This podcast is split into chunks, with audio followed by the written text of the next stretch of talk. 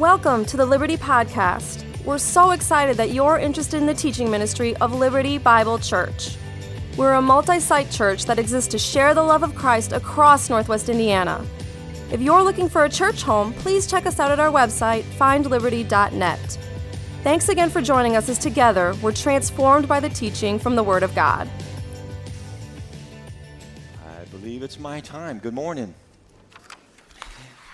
It's so good for me to get the privilege of sharing God's Word with you today, and we're continuing on our series where Jesus speaks for himself. And it's amazing how God still uses human people like us to do that, but it's my privilege to stand here today. In the last few weeks, the first one that Jesus spoke for himself was, he says, I am the bread of life.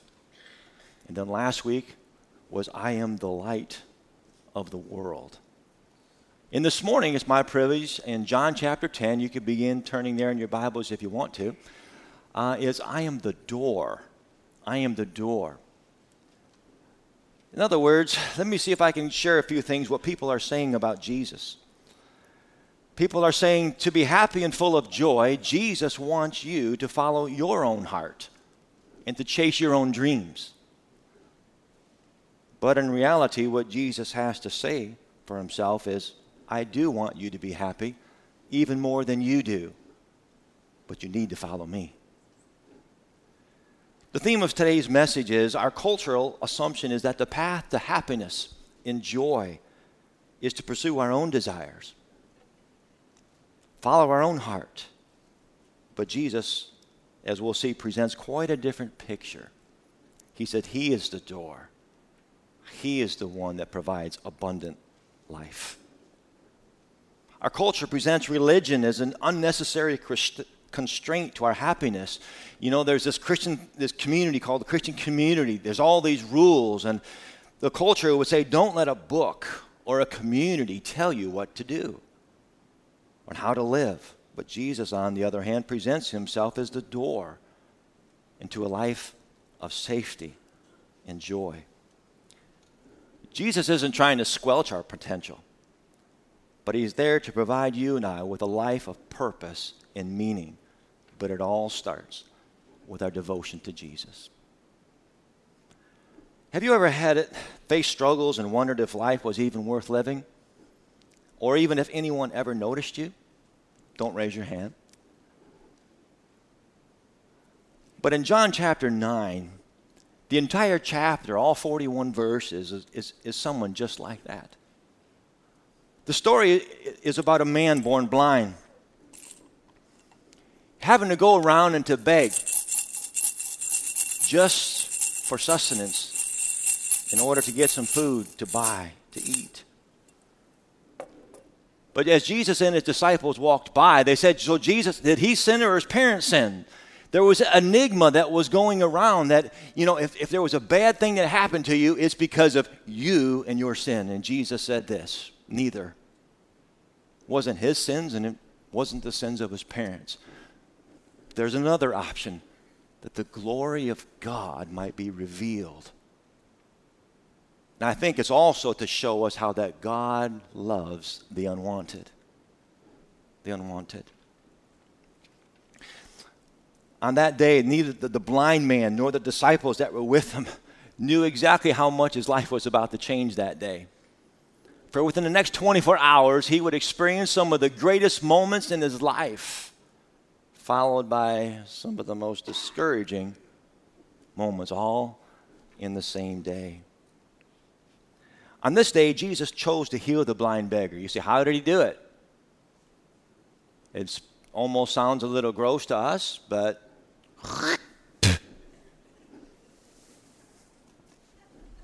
serious. He spit in the ground, took the dirt, and made it into mud, and he wiped it on his eyes. And he told the blind man, now go wash in the pool of Siloam and be cleansed. And the blind man went over and washed and came back seeing.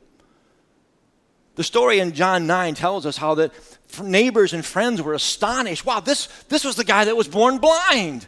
And they began arguing. No, he's not. I don't think he couldn't possibly be the guy, because the guy we know was blind. And well, they got into this argument. So how do we solve it?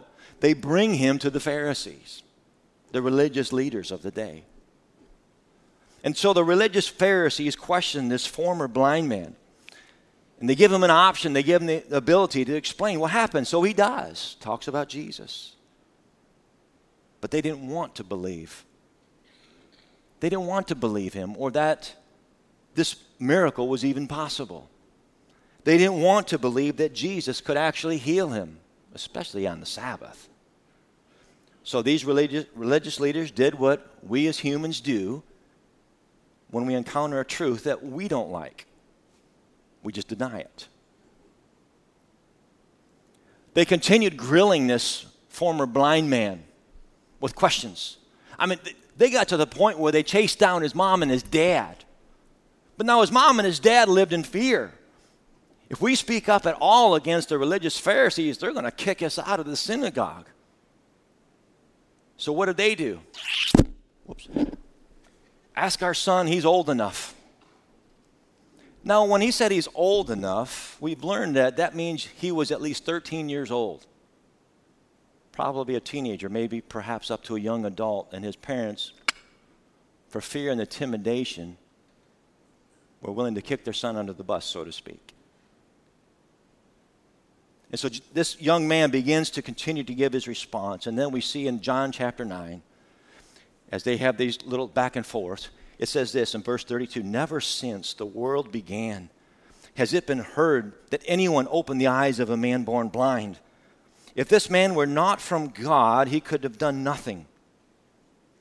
And the Pharisees responded, "You were born in under sin, and would you teach us?" And I would like for you to read the next 5 words with me, would you? "And they cast him out." They cast him out. And on that day, you can almost see the look on the man's face as he heard the door. You know the sound.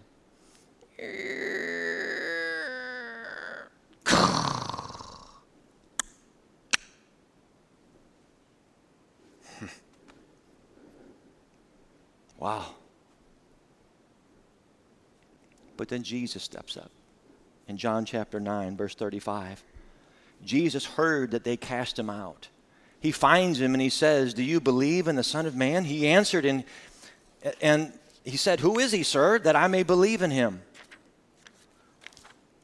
And Jesus said to him, "You have seen him, and it is he who is speaking to you."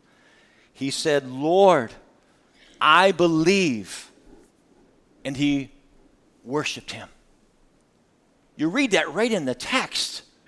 Something about it, once he realized who Jesus was, that he worshiped him. But of course, the Pharisees were standing around. They had their little comments. And Jesus says, "For judgment I came into this world, that those who do not see may see, and those who see may become blind."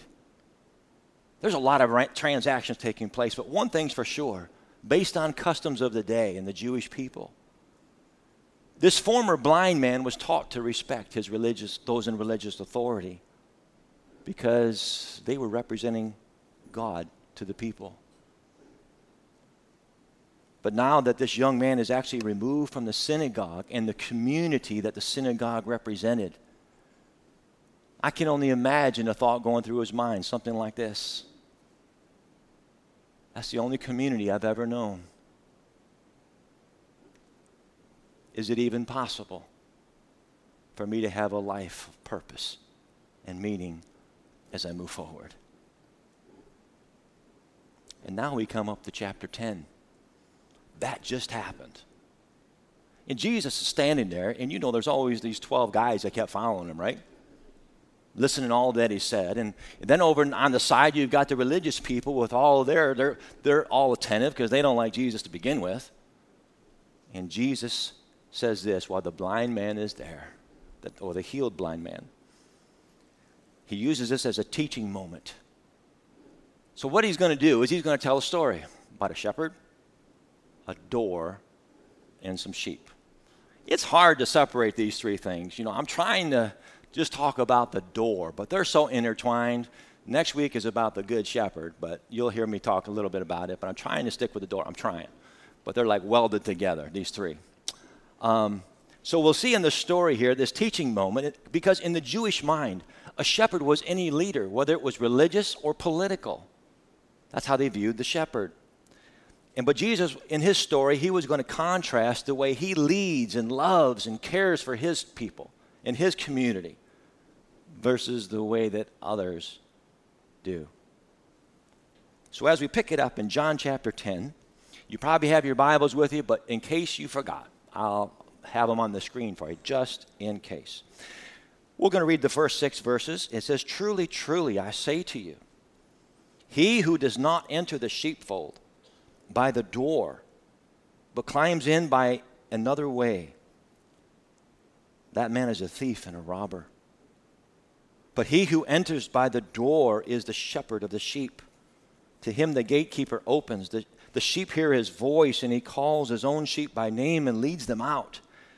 But when he has brought out all his own, he goes before them, and the sheep follow him, for they know his voice. A stranger they will not follow, but they will flee from him, for they do not know the voice of strangers." This figure of speech Jesus used with them, but they did not understand what he was saying to them. As verse 6 says, it describes it as a figure of speech and not a parable. Because parables pretty much teach just one or two points. But the figure of speech, there will be multiple metaphors that will teach us different lessons throughout this story. Basically, each night the shepherd would lead the sheep into a safe place. Sometimes it was a cave or an enclosure with walls that were high enough to keep out the intruders, as this picture you're going to see. Give you an idea. Many times the shepherd would actually just lay in that doorway all night and would watch over the sheep. The shepherd's presence, just being there, provided a place of safety so the sheep could just do all those Z's that we do, you know. They could just rest and sleep. But there were some families that had means, and it wasn't always a shepherd. Even Jesus talks about it, the gatekeeper. They could hire a porter or a gatekeeper to stand at the door and to watch the sheep all night.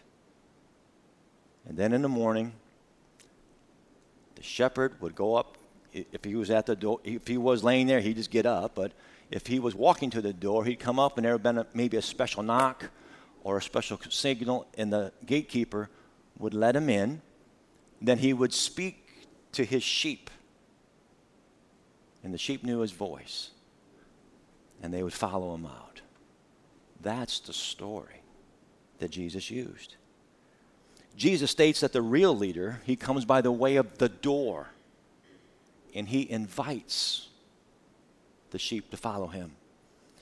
The intruders climb over the walls. They come in some other way, and they compel, "You're going to follow me." It's a totally different way of doing it. We can see here in this story that Jesus is going to call himself the door. In other words, he's the exclusive passageway into a relationship with God. We'll see the phrase door used 4 times. Some in verse 3, verse 4, and also verse 8 and 9, where he refers to himself exclusively as, "I am the door." But in this first passage, this first scriptures that we've just read, I think you're going to see how God reveals how he creates his flock. We see this in the fact that people come to Jesus because he calls them. He calls them. And they follow him because they know his voice.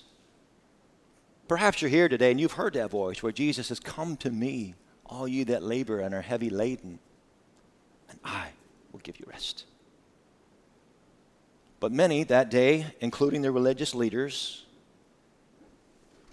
heard the actual voice of Jesus. But instead of coming, they chose to ignore it. Instead of coming and getting help and rest, they walked away. They considered the voice of Moses, Abraham, or even one of the local rabbis of the day to actually be more trustworthy than the voice of Jesus. And after God calls his own sheep by name, he leads them with his voice. I'm reminded of the importance that God's words are his primary way of leading us. They're his primary way. Now it makes more sense when the psalmist David would say, thy word is a lamp unto my feet, and it's a light unto my path. God's family regularly spends time reading God's word. That way they understand how to best follow him throughout the week and throughout the day. And it also allows us time to discern the voice of strangers and of doctrines that try to mislead them. I mean, I've seen some of this firsthand. I don't know if I should tell this or not, but I will. I'm not a shepherd, like by a real farmer kind of shepherd. But one time my wife and I was on Easter in a former ministry. I said, I want to bring a little lamb. And so I called up farmers, you know, where do you look for lamb? I don't know, just phone book. And they had phone books back then. This was probably 20 years ago. And so I went to this farmer, and he gave me this lamb. Well, I was expecting a lamb. And he gave me a sheep. Must have been 40 pounds. I don't know, big sheep.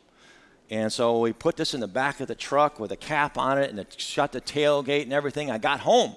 You know, I had 2 bales of straw, and I thought, we're gonna go all out. And so I get home and flip the door open and the tailgate, and then flip the tailgate down.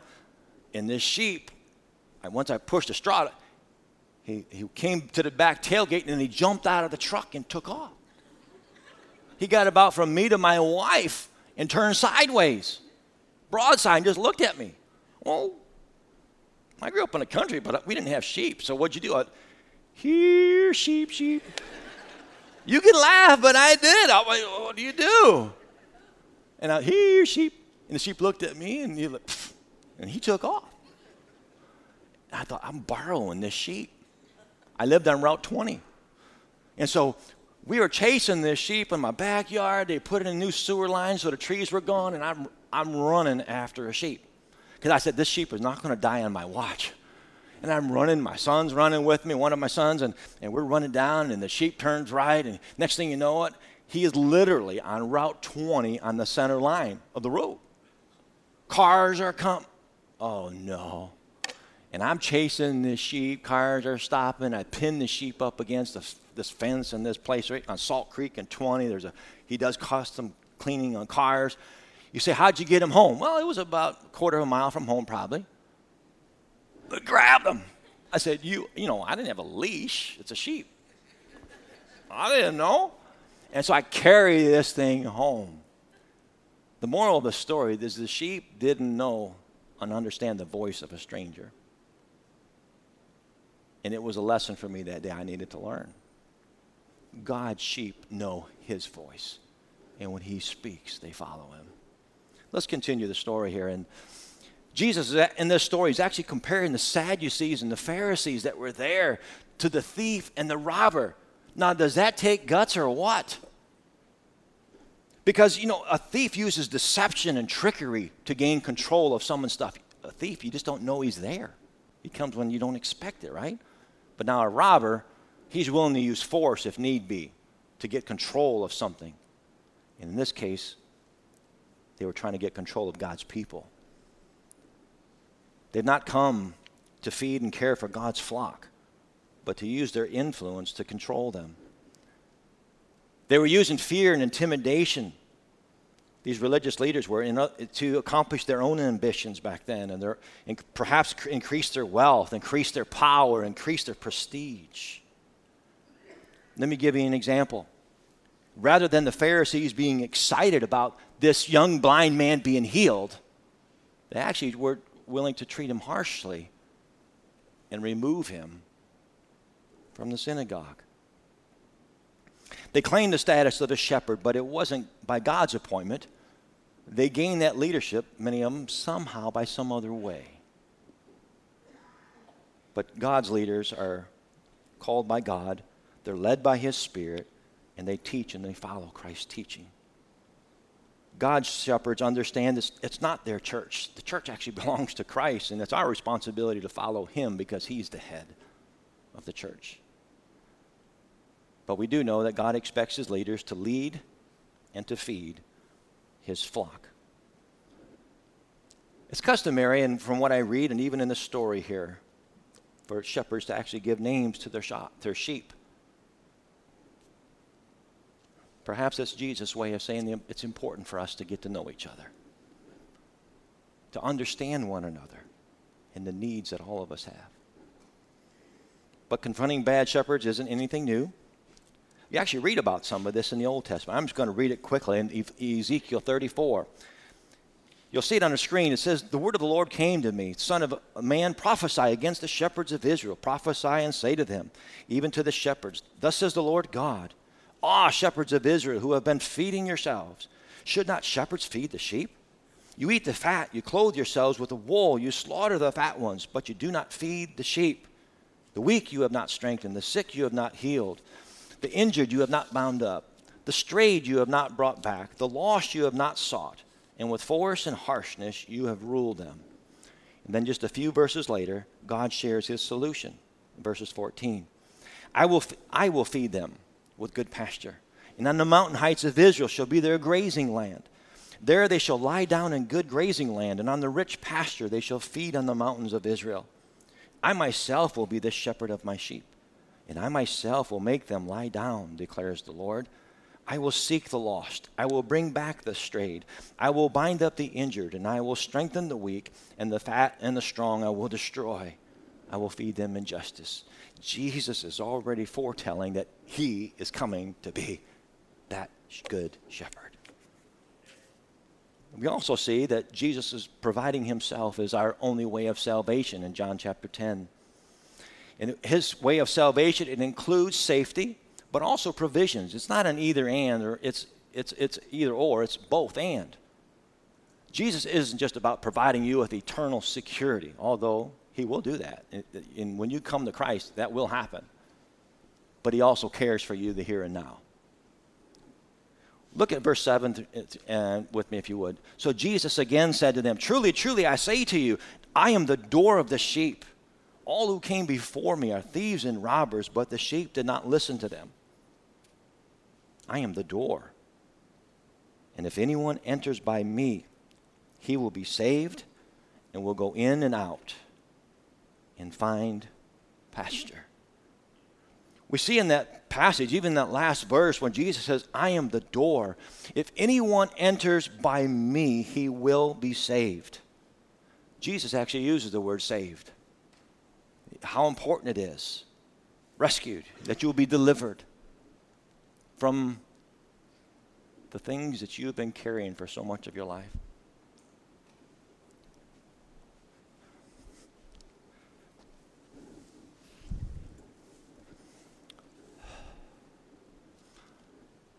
The best way I can describe that is some of you have been carrying the backpack of guilt and shame. You have been carrying the weight of your sins on your life for so long. You've walked through one of these 8 doors. You've heard and heard and heard and heard about Jesus.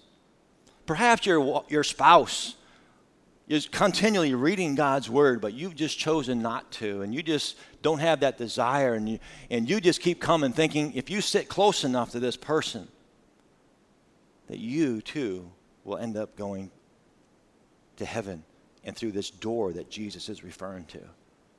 But my understanding of the scriptures is it's only wide enough for one person to come at a time. You will have to make that choice. If Jesus could actually heal a blind man and perform a miracle like that, do you think it's possible that he could forgive you of every sin that you've ever done so that you could freely walk through that door as well? I think he can. I know he can. And then what Jesus said is they will be saved, and they will go in and out and find, the word is pasture. That word meaning pasture, place to find feeding, to growth, the sustenance that allows you to continue to grow. In other words, it's the shepherd's responsibility once you've come to him to take care of you. You don't need to be God. That's his job. You're to follow his voice and let him lead us where he wants us to go. When I was looking at a few similarities, because Jesus calls himself a door, so I'm going to compare a door with Jesus just real quickly on a few of these. A door has an exclusive use and is placed in an area that is set apart for it. Jesus is set apart by God the Father as our only mediator between God and man, the man Christ Jesus. Doors are a necessity to keep us safe and allow us to rest. Jesus provides himself as our protector, and he is necessary for us to find love, joy, and rest. Doors create a point of entrance into a dwelling place. It's Jesus' duty and his responsibility to discern all true believers before they're given entrance into his eternal inheritance. And this access can only be granted through Jesus, because Jesus purchased it with his own blood when he died on the cross in your place. And when you come to Christ, your eternal inheritance, it begins that exact moment that Jesus gives you entrance. See, what does that mean? When Jesus was on the cross and had two thieves on either side of him, and one just kept cussing all the time, and this one finally said, he humbled himself, said, Lord, would you remember me? And on that very day, Jesus gained him access to eternal life. That's his right. That's his right. So for a Christian, eternal life begins that very moment. And Jesus, if you reap some of those benefits, it's knowing that Jesus walks with you moment by moment in a relationship. And you can embrace his help every moment of every day, 24/7. Also, we see a door. When you enter this way, it gives you legal access to the property. But Jesus, in John 14, says he is the only way to have access to the kingdom of God. A door, it grants you access to the best places inside, like the couch, the TV, and the refrigerator, right? And Jesus grants a person access to the throne of God, where you can find grace and mercy and help in time of need. Entering through the door allows you to experience the privileges of living in that house. Entering through Jesus means that his sinless righteousness is imputed or applied. It covers all of your sins, your past, present, and your future sins. And you're completely forgiven. You're given a name, and you're invited into God's forever family, and his familial love will be on you the rest of your days. And then last, we see in verse 10, the life that Jesus gives includes community, meaningful purpose, and abundant life. It includes community, meaningful purpose, and abundant life. We see in verse 10, it says, the thief comes only to steal and kill and destroy. I came that they may have life and have it abundantly. That word they is used in verses 4 and 5 as well. The word them is used in verse 3 and 4. That's this community that Jesus invites you into. Yeah, you might be in a different league or some other group, an organization in this world. But Jesus is inviting you into his community. It's unlike any other community, but he's inviting you. And his abundant life, it includes eternal spiritual life, but that's not it. That's not all. It also includes the best quality of life, even now. Jesus didn't come just to add more sheep to his fold, but to impart a life that flourishes and enjoys the blessings of God. They find contentment and true joy in him. Jesus is more concerned than just providing you with the basic essentials. He wants you to live a life that is blessed. Jesus isn't just concerned about delivering you and I from hell. He wants you to have his peace and his joy here and now. He knows you'll find your purpose, but it's only going to be when you follow him. And your life will confirm to others that walking with your God is really worth it.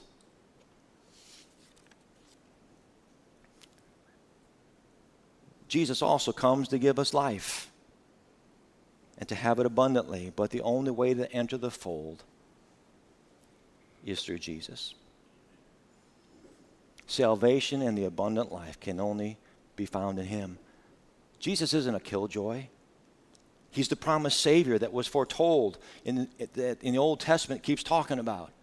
Now he's come just as he promised to fulfill his rightful position as the door or the Savior. But he's the only way that you and I will ever enter that fold. To illustrate, my wife and I, we enjoy a certain store. It's called Costco. Anybody with me? Okay, there's several of us. I don't know what it is about that store. But when you get out of your vehicle, you have to do something on your way to the store. You either got to reach into your wallet and grab a card. Whoop, I don't have my phone on me. I took it off in case one of you called me. And you can show it on your phone. But at the door is standing a sales representative asking, making sure that you are the rightful person to be able to come into the store. How many of you know what I'm talking about? All right. Well, let me ask you. Jesus said he's the door and no one comes in except through him. If Costco can do that and keep people out, why would we think that Jesus couldn't do a better job than Costco? Before you fly in an airplane, you've got to go through those metal detectors, and they look for things that you're not supposed to have on the plane. God gave them the knowledge to discern how to do that.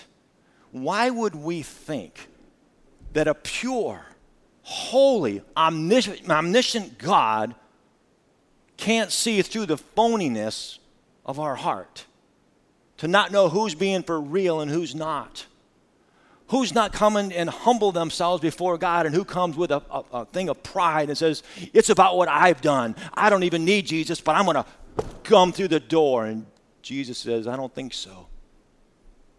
If you think the Costco guy is going to keep you out, if you think the TSA agent's going to keep you out, don't get fooled.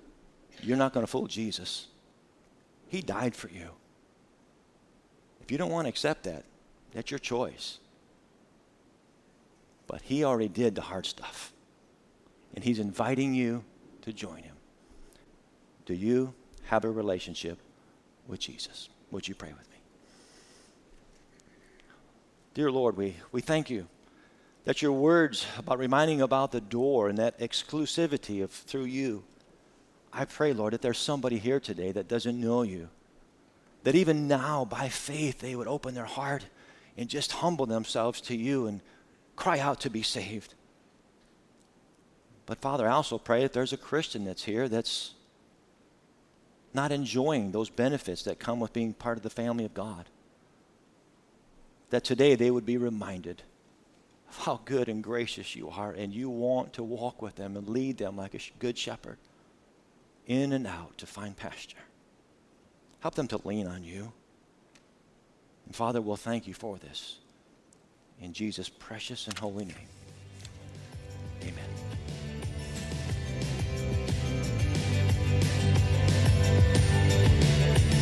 Thanks for being with us today. If you'd like more information on our church or a place to connect, you can check us out on the web at findliberty.net.